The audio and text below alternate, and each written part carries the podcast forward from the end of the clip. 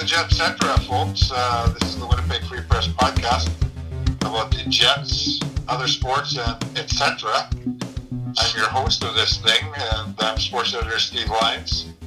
And I'm joined as usual by sports columnist Mike McIntyre. Mike, this is episode 36. Today we're going to be talking about the Jets, of course, and how they did in uh, trades and free agency last week and over the weekend what their defense might look like this season. Uh, the fact that they're shopping around Jack Roslovic. And this one I'm really looking forward to. Whether or not pumpkin pie best pie. All right, so that's a good debate. Uh, we might need a whole period for that one, Mike, because I could we could do a podcast literally on desserts if you wanted to. I mean, seriously. I actually uh, I tweeted the other day my my I called it my pie power rankings, and I listed my top five, and then I listed my my least two, the two at the very bottom. So a bit of a cliffhanger for listeners. I won't reveal that now. We'll get to that later in the podcast, but I will. Uh, I'll share with you what I say are the, the top five pies and the two worst, without question. All right. Well, look forward to that. So let's uh, jump right into the first period of this uh, thing that we do every week um, and talk about how the Jets did in free agency. Um, they went hunting for bargains while other teams uh, went uh, hunting for big game. Um, the, you know, the Jets made a trade uh, early in the proceedings before free agency, right? Um, where they um, took Paul Stastny back from the Vegas Golden Knights and then um, or what that agency? Yeah, yeah no, that was a that was a trade. A trade, by the way, Steve, that we speculated on uh, when we did our podcast uh, last Thursday. We did. What did I say? How did I say that I felt about it then? you were not a fan. Uh, you were not oh, a fan of, of the trade. yeah, so I don't imagine you've changed your thoughts uh, on that. Um, then they, uh, the Jets uh, went hunting for free agents, and um, man, I, I wish I would have made a list of the names of these guys because I can't remember them. Um, but they signed some bargains. Um, what happened here, Mike? So the, the, the Vegas Golden Knights in, uh, yesterday um, um, introduced Alex Pietrangelo in their Zoom call, and the Jets introduced Nate Thompson and Derek Forbort uh, in their Zoom calls. Uh, the Vancouver Canucks introduced Nate Schmidt, and Montreal Canadiens introduced Tyler Toffoli, and Buffalo signed Taylor Hall, and eh, on and on. Now, so I'd never heard, frankly, I'd never heard of Derek Forbort, even though he played in Calgary last year. Um, I'd heard of Nate Thompson, but um, what's going on here, Mike? By my looks of it, none of these guys want to come to Winnipeg. No, I mean the Nate Schmidt one is the one that jumps out to me, Steve, because Nate Schmidt is exactly what the Winnipeg Jets could use, right? A uh, a guy with all kinds of offensive upside, a guy who can, you know, put it this way: he's been Vegas's number one defenseman for the last uh, couple seasons. Vegas, without question, has been one of the best teams in the NHL. So you have the number one defenseman on one of the top teams in the league that they're practically giving away. Like Vancouver paid a third round draft pick. Uh, those things grow on trees, and that is a price that any team should have been willing to pay, let alone a team like the Jets that has a gaping hole on its top four, one that Nate Schmidt instantly could have stepped into and made better. And yet the Jets I mean, we, we don't know exactly why the Jets were not the team that he goes to there's and you sort of addressed it, Steve, in your uh, in your newsletter that went out to your subscribers earlier today. That there's potentially a few different reasons. I agree with what you sort of conclude is the most likely reason, and that is that Nate Schmidt probably didn't want to come to Winnipeg. Uh, he had a limited uh, no move, no trade clause. He could identify identify uh, teams that he did not want to go to and teams that he did want to go to. And look, we, we live in Winnipeg, Steve. I, I think it's safe to say we like it here, uh, but the same can't be necessarily said for others. And, you know, you got a choice between living and working in Vancouver and living and working in Winnipeg, and you're coming from Vegas. Uh, pretty easy to see which which tour an athlete might choose, right? Yeah, well, he did say in his Zoom call yesterday that Vancouver was his favorite place to play on the road. Um, uh, you've been to Vancouver, right? Um, yes. It's a nice place. Uh, British Columbia, in my opinion, is uh, the most beautiful place in the world, frankly. Um, so um, it's it's not a difficult choice. So I mean, this leaves. This has been brought up before about Winnipeg. You know, the, the, the Sharks mentioned that there's it's cold and dark here in January. There's no Wi-Fi. We do have Wi-Fi. I'm using it right now, by the way. Um, so and then you know, and the ESPN poll came out, uh, you know, last year where 44% or something like that uh, of the NHL players, of the ones polled, said that Winnipeg was the worst road trip uh, uh, on their schedule. And and listen, it's Winnipeg. Like I get it. I love it because I live here because I've accepted it. Really, you know what I mean? I've accepted that I live here. Um, frankly, if I was a free agent sports editor and I could pick third, if I had other places I probably wouldn't pick here, although I do. Uh, I love my boss, and I love you, Mike. So, well, I, I mean, let's face it. When when you're an athlete, like we we us those of us who live here and we know everything about this city, we tend to both criticize and defend it vigorously. But when you're an athlete, like what is the what is the hot the pro hockey players experience? They land at the airport they get shuttled uh, to the Fairmont Hotel, usually in the middle of the night, usually in the dead of winter. They then uh, get bussed from the Fairmont to Bell MTS Place for morning skate. They then might walk to City Place or you know a Starbucks or a Tim Hortons nearby and get a coffee. They go back to their hotel. They nap for a few hours. They they uh, bus it back to the rink a few hours before game time. They have a meal, they play their game, then they get bused to the airport and get on their charter and leave Winnipeg uh, in the rearview mirror. Like they're not experiencing the culture. They're not, you know, they're not being taken around to maybe some of the nice neighborhoods. Like that's what they see, right? And it's cold and it's dark and it's miserable and other than, I guess, the loud crowd at Bell MTS back when we could have fans in rinks, and again, they're they're not cheering for them. They're the visitor. They're the enemy. I can see why it's not necessarily the, you know, and, and Winnipeg when when teams have a night off, teams will schedule that night off not in Winnipeg. They'll fly to the next city or they'll stay in the previous city. Yeah, stay in the previous. And, yeah, so so they're not going clubbing or you know whatever in Winnipeg, uh, and so yeah, it's not a surprise that, that they feel that way.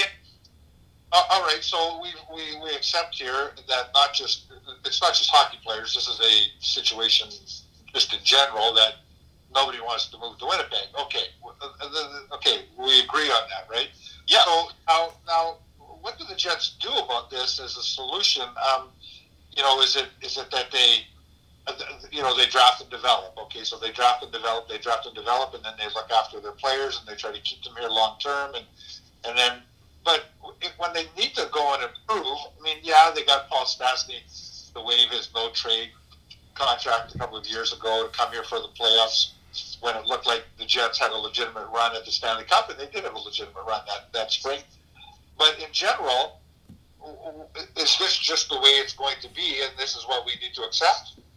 Yeah, I mean, so there's a couple ways, I guess, potentially around that. Number one is you you drastically overpay, and in a salary cap league, especially one where the cap isn't growing, like you have to be very very careful uh, that you don't you know drastically overpay because then you then you tie your own hands uh, for other moves, right? But there's no question, Steve. The Winnipeg Jets, Kevin Cheveldayoff would have to add, let's call it the Winnipeg tax. They would have to add some extra numbers on that, that salary to get some names here.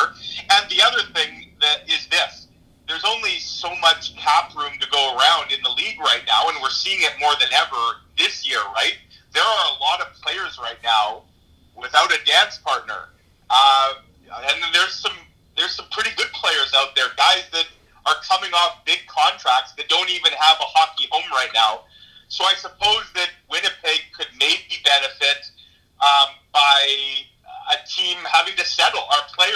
having to settle. Well, there's nothing else out there for me. I guess I'll go to Winnipeg. And then the third option, besides overpaying and settling, would be taking advantage of another team's problem. And that's kind of what the Jets did with Stastny, right? You get a player. Uh, now, Stastny did have some power about where he goes, and he obviously likes it here. Yeah, he but, still has to to it. Yeah. Yeah, but there are other players out there who don't have no trade clauses that are that potentially have to be moved because their teams don't have the cap space, and then a team like Winnipeg could come in and say, "Well, we'll take that problem off your hands," and then the player comes here. So, but the yeah, the Jets. I mean, they're it, it is an uneven playing field in a sense. They're not they're not flying Alex Pietrangelo in like the Vegas Golden Knights did for a beautiful weekend in Vegas and taking him on an elaborate tour of the sites and the schools and the the you know the, the places to the leisure places like the Jets don't do that and Vegas does and look how it how it results. Okay, folks, we're back for the second period of our Jetcetera podcast. Uh, Mike talked a lot in the first period about you know the Jets uh, conundrum. I guess is uh, the is the best description of it. Is that you know they they they, they they're going to have difficulty attracting top free agents here, and then and then even trading for uh, top players would be difficult if the players, you know, had no movement clauses, which most really good players do these days. Um, it seems to me that if they were going to target people, they're probably in a trade. They're going to probably have to target younger players um, who don't have that say yet. Maybe trade one RFA for another RFA type of thing, uh, which brings us to some of the trade rumors that we've heard. Uh, Jack Roslovic, as you wrote on the weekend, is being shopped around. I think that there's probably teams that would be interested in him.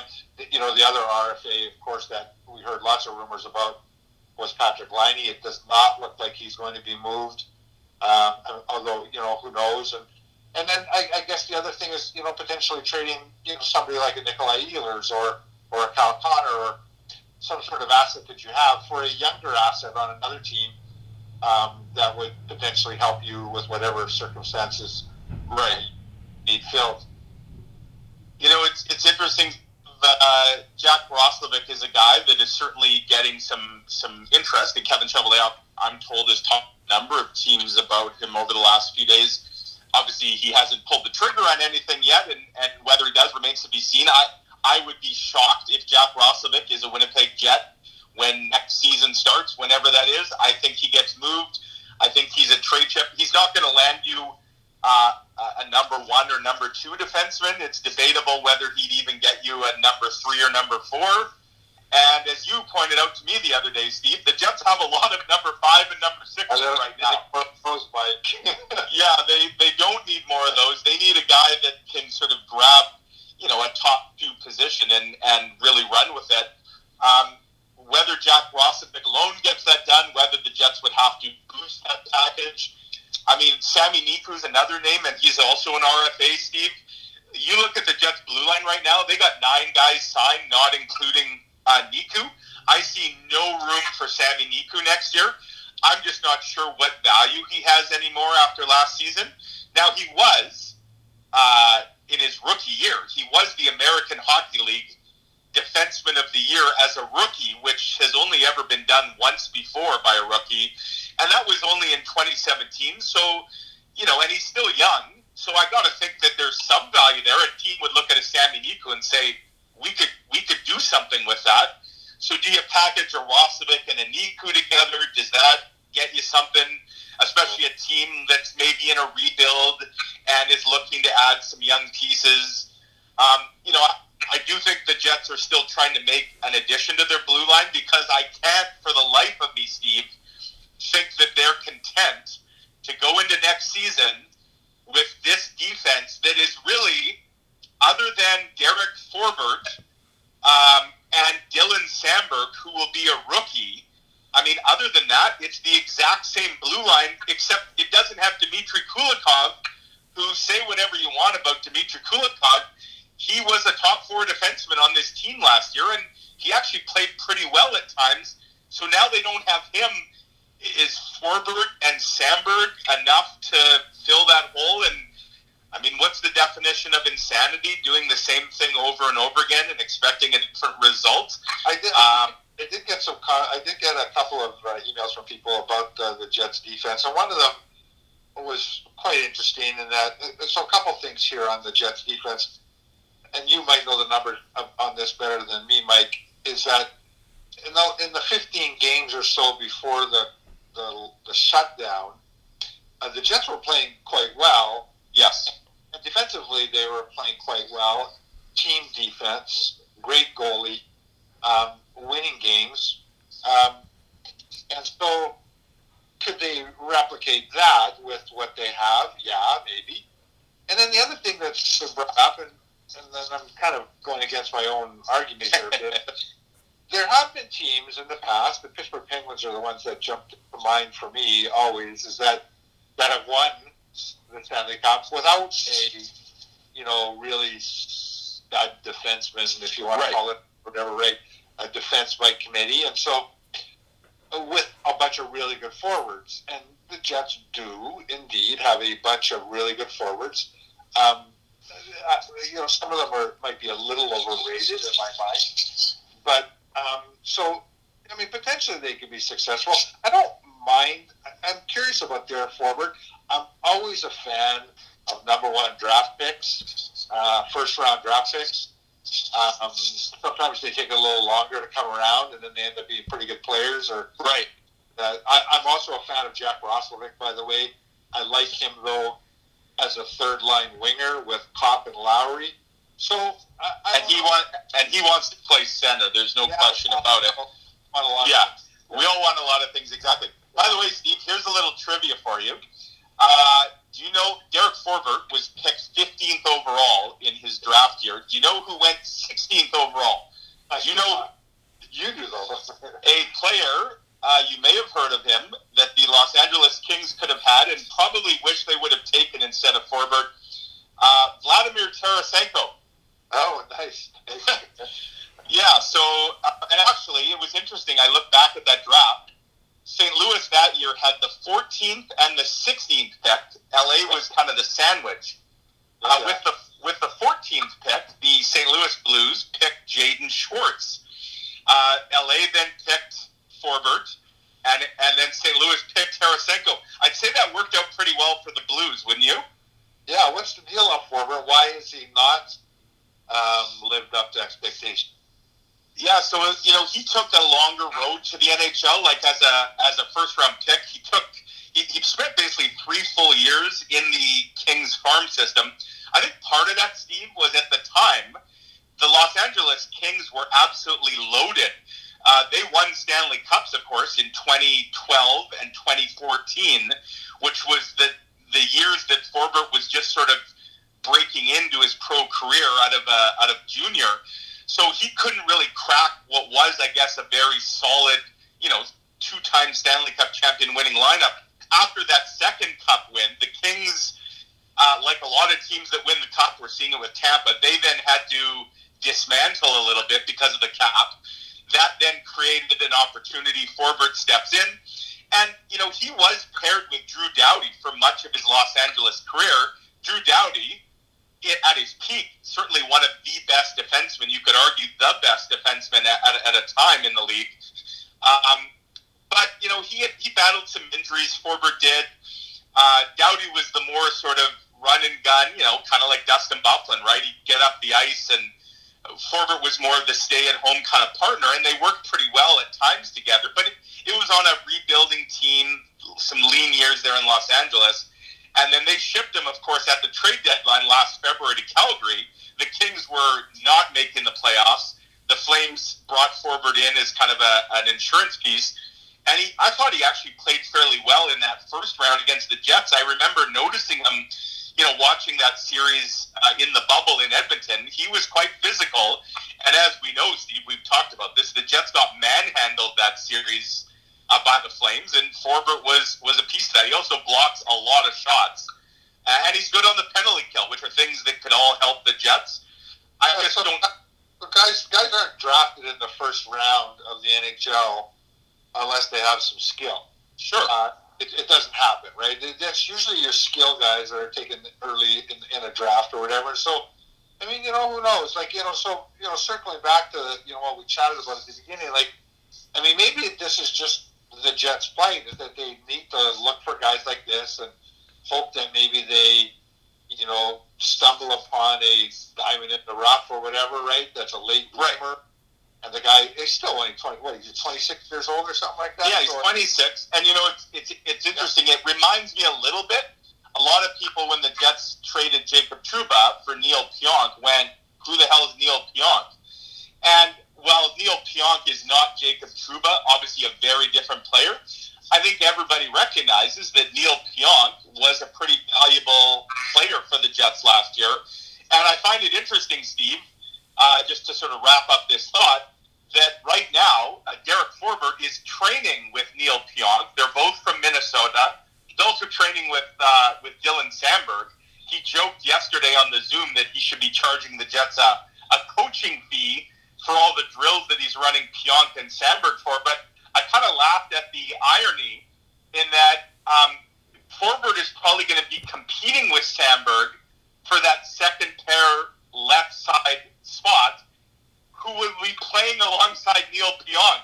So I'm sure those guys have a lot of things uh, to talk about these days.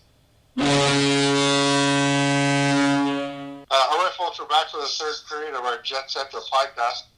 Hopefully, I can get through this. I've got this little fruit fly, Mike. He keeps landing on my mic here. Um, Not this isn't the same. To be clear, this isn't the same fly that landed on Mike Pence's head during the debate last week, Steve, the vice presidential debate. oh God! Oh, I, didn't. I didn't watch that. I'm, thankfully. Yeah. Um, so yeah. What are we watching? Speaking of watching, uh, I was watching MLB playoffs actually that night instead of the the debate. I watched a little bit of the baseball yesterday. Um, I didn't. I didn't watch any of the NBA as it wrapped down. Did you?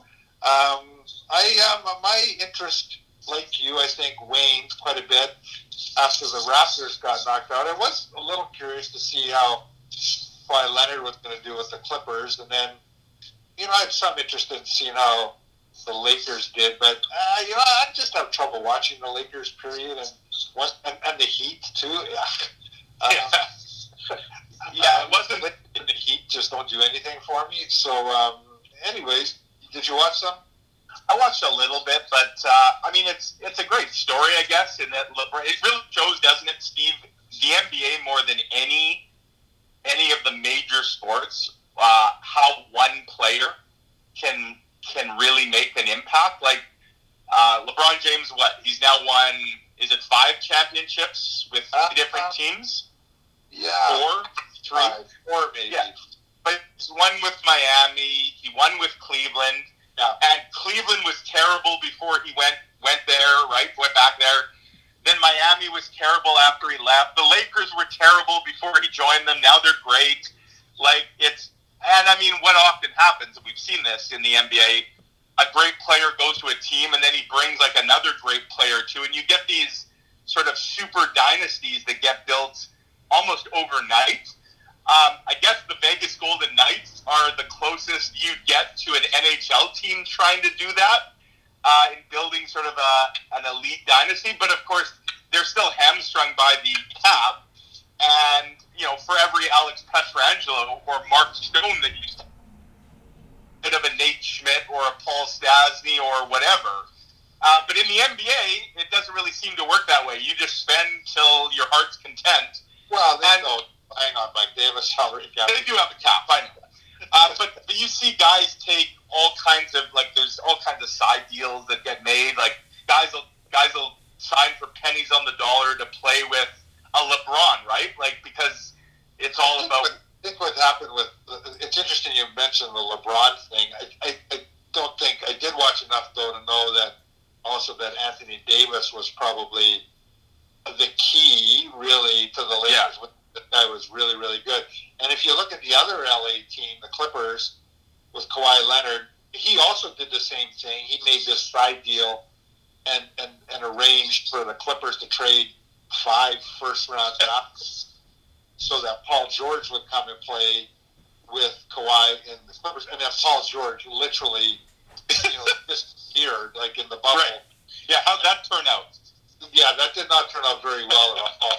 So, You know, and the irony is, of course, had Kawhi stayed with the Raptors, I, I, I would suspect that that would have been the Raptors, not the Miami Heat, playing in the final, and maybe maybe they would have had enough to beat the Lakers and be two-time champions. So sometimes the grass isn't always greener on the other side. Steve, I guess, uh, is the lesson there. it might be greener. Um, Yeah, money. goes, Right. but not necessarily. Um, yeah, that much better. So yeah, So let's I think Kawhi made the wrong decision for sure. Yeah. So when we did the podcast last week, I, you recall I kind of connected the dots. I said the Tampa Bay Lightning had won the Stanley Cup. It looked like the Lakers were going to win the NBA championship. They now have.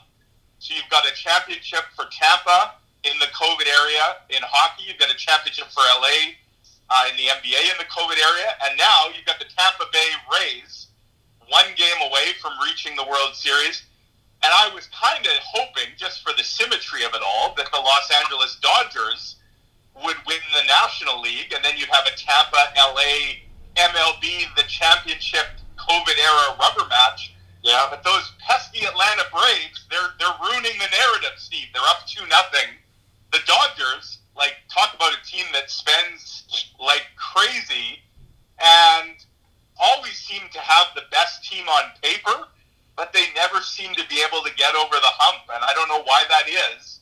Well, Uh, Clayton Kershaw is the biggest choke job uh, artist in the history of baseball. He's he's a three-time Cy Young Award winner who um, has been terrible in the playoffs, and then last night in advance of Game Two, uh, shockingly, he was not able to start because of back spasms. my back, my back.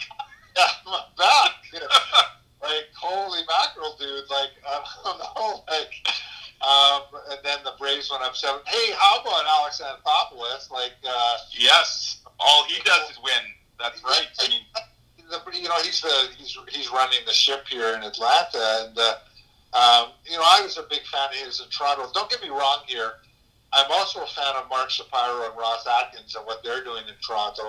Um, I was not that you know up in arms when Anthopoulos was kind of moved out after Shapiro took over the team, and I understand why Shapiro became the president of the team and what he needed to do from more of a executive uh, point of view. But uh, good for Alex Anthopoulos and what he's doing with the Atlanta Braves. yeah, he, he certainly left his stamp on, you know, Anthopoulos. A lot of people both praised him and then dumped on him because when the Jays were sort of loading up to those runs in, you know, a few years ago, he traded, uh, he made a lot of trades. Uh, and then, you know, some prospects were brought in and guys that didn't necessarily pay off immediately, like the mess a little bit that Anthopoulos had created. Uh, By- that was the, that was the that was the uh, narrative. But if you look back, I, I guess he traded away ten prospects in in one year there or whatever, right? Yeah. If- none of them have done anything. Like No.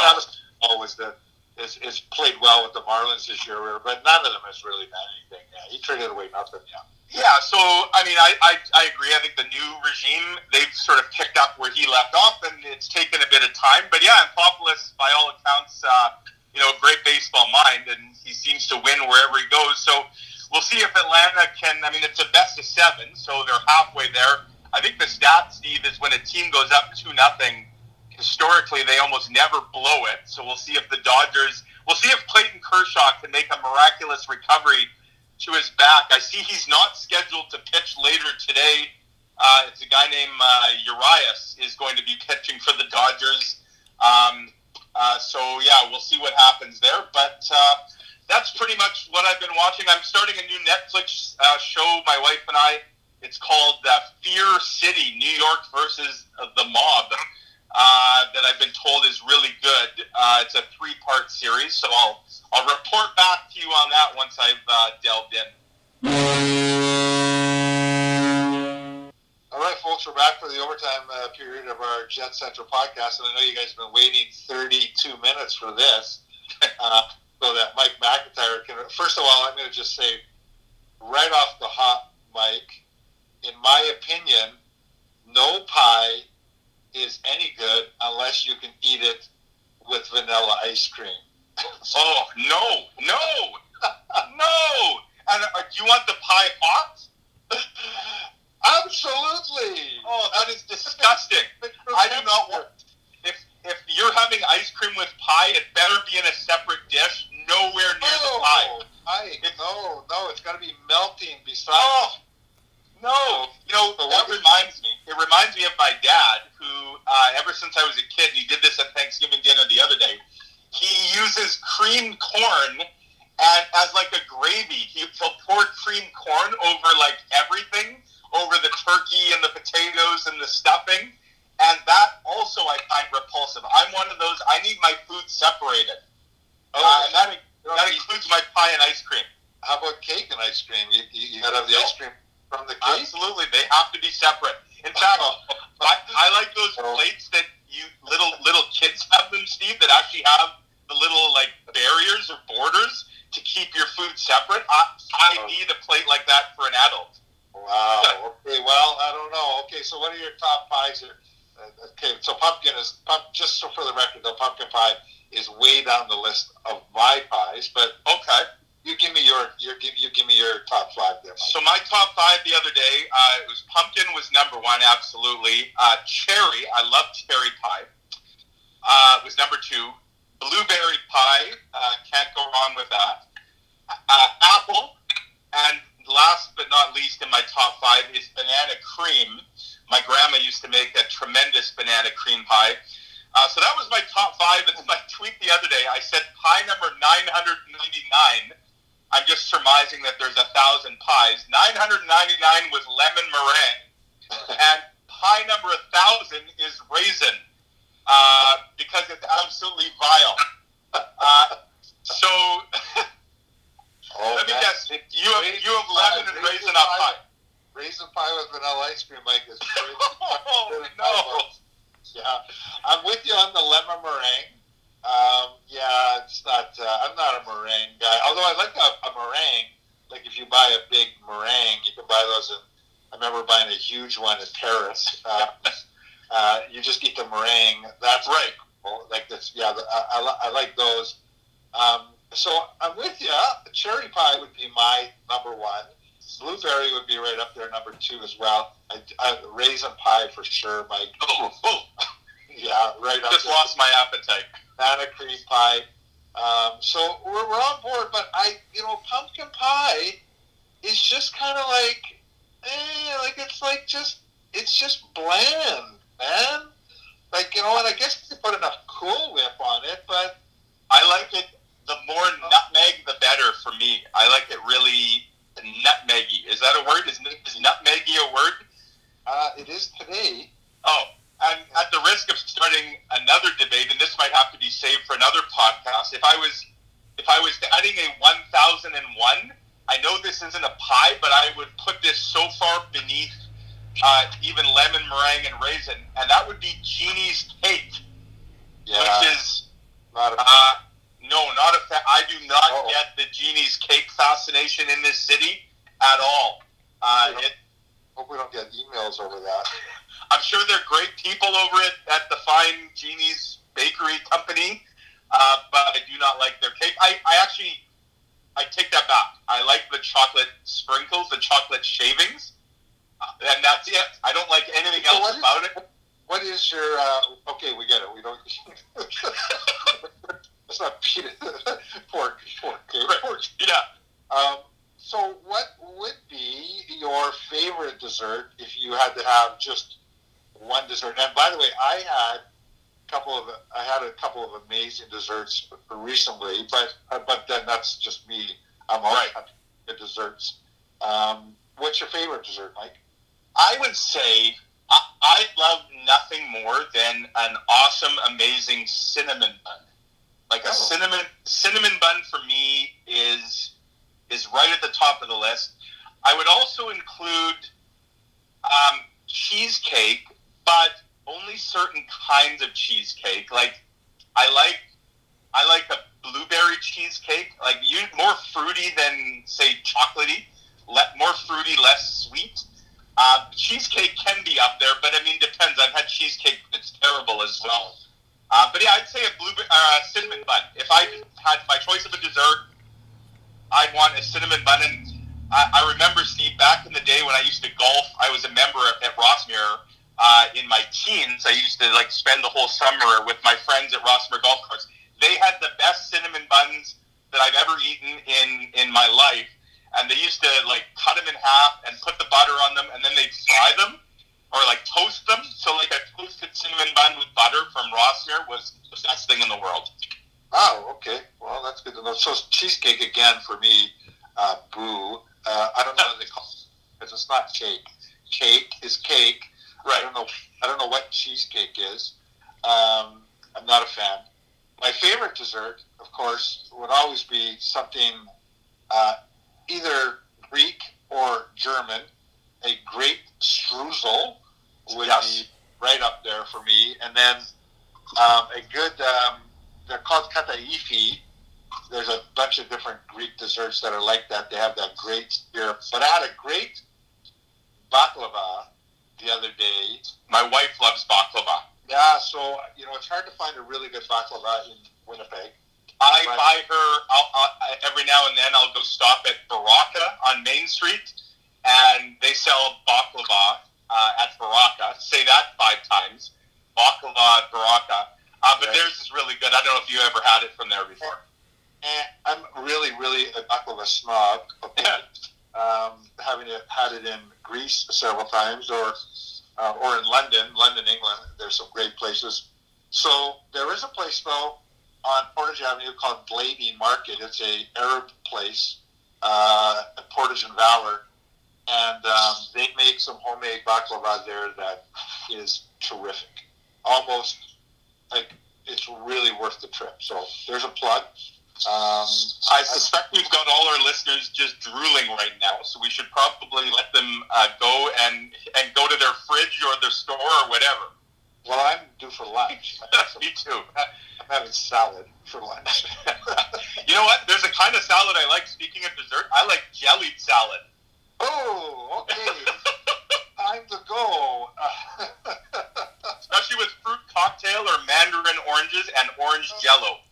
Yeah. Tough to beat that. Okay. On that note, Always good to chat, Mike. Um, have yourself a um, great week. I know you're taking a couple days off later this week and having uh, some downtime. You deserve it, bud. So we'll uh, talk to you again uh, next week. Thanks for listening, folks. take care.